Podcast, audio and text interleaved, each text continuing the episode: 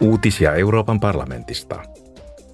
Liikenne- ja matkailuvaliokunta keskustelee huomenna toisen kerran liikenneturvallisuuspaketista. MEPit tarkastelevat mietintöluonnosta liikennerikkomuksia koskevasta rajat ylittävästä tietojenvaihdosta. Kokouksessa tarkastellaan myös kahta muuta liikenneturvallisuuspaketin ehdotusta.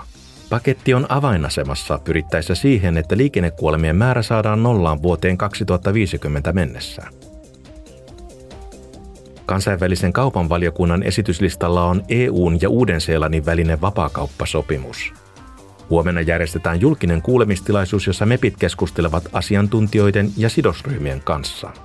Uuden-Seelannin aikaisempi pääministeri Jacinda Ardern ja komission puheenjohtaja Ursula von der Leyen ilmoittivat vuosi sitten sopimuksesta. Ennen kuin sopimus voi tulla voimaan, tarvitaan Euroopan parlamentin hyväksyntä. Huomenna vietetään mikroyritysten sekä pienten ja keskisuurten yritysten päivää. YK on yleiskokous edistää tätä päivää, jonka teemana on tänä vuonna vankemman tulevaisuuden rakentaminen yhdessä. Tavoitteena on lisätä yleistä tietoisuutta pk-yritysten panoksesta kestävään kehitykseen ja maailmantalouteen.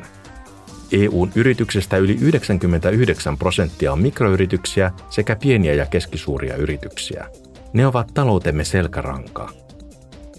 Uutiset toimitti Euroopan parlamentti.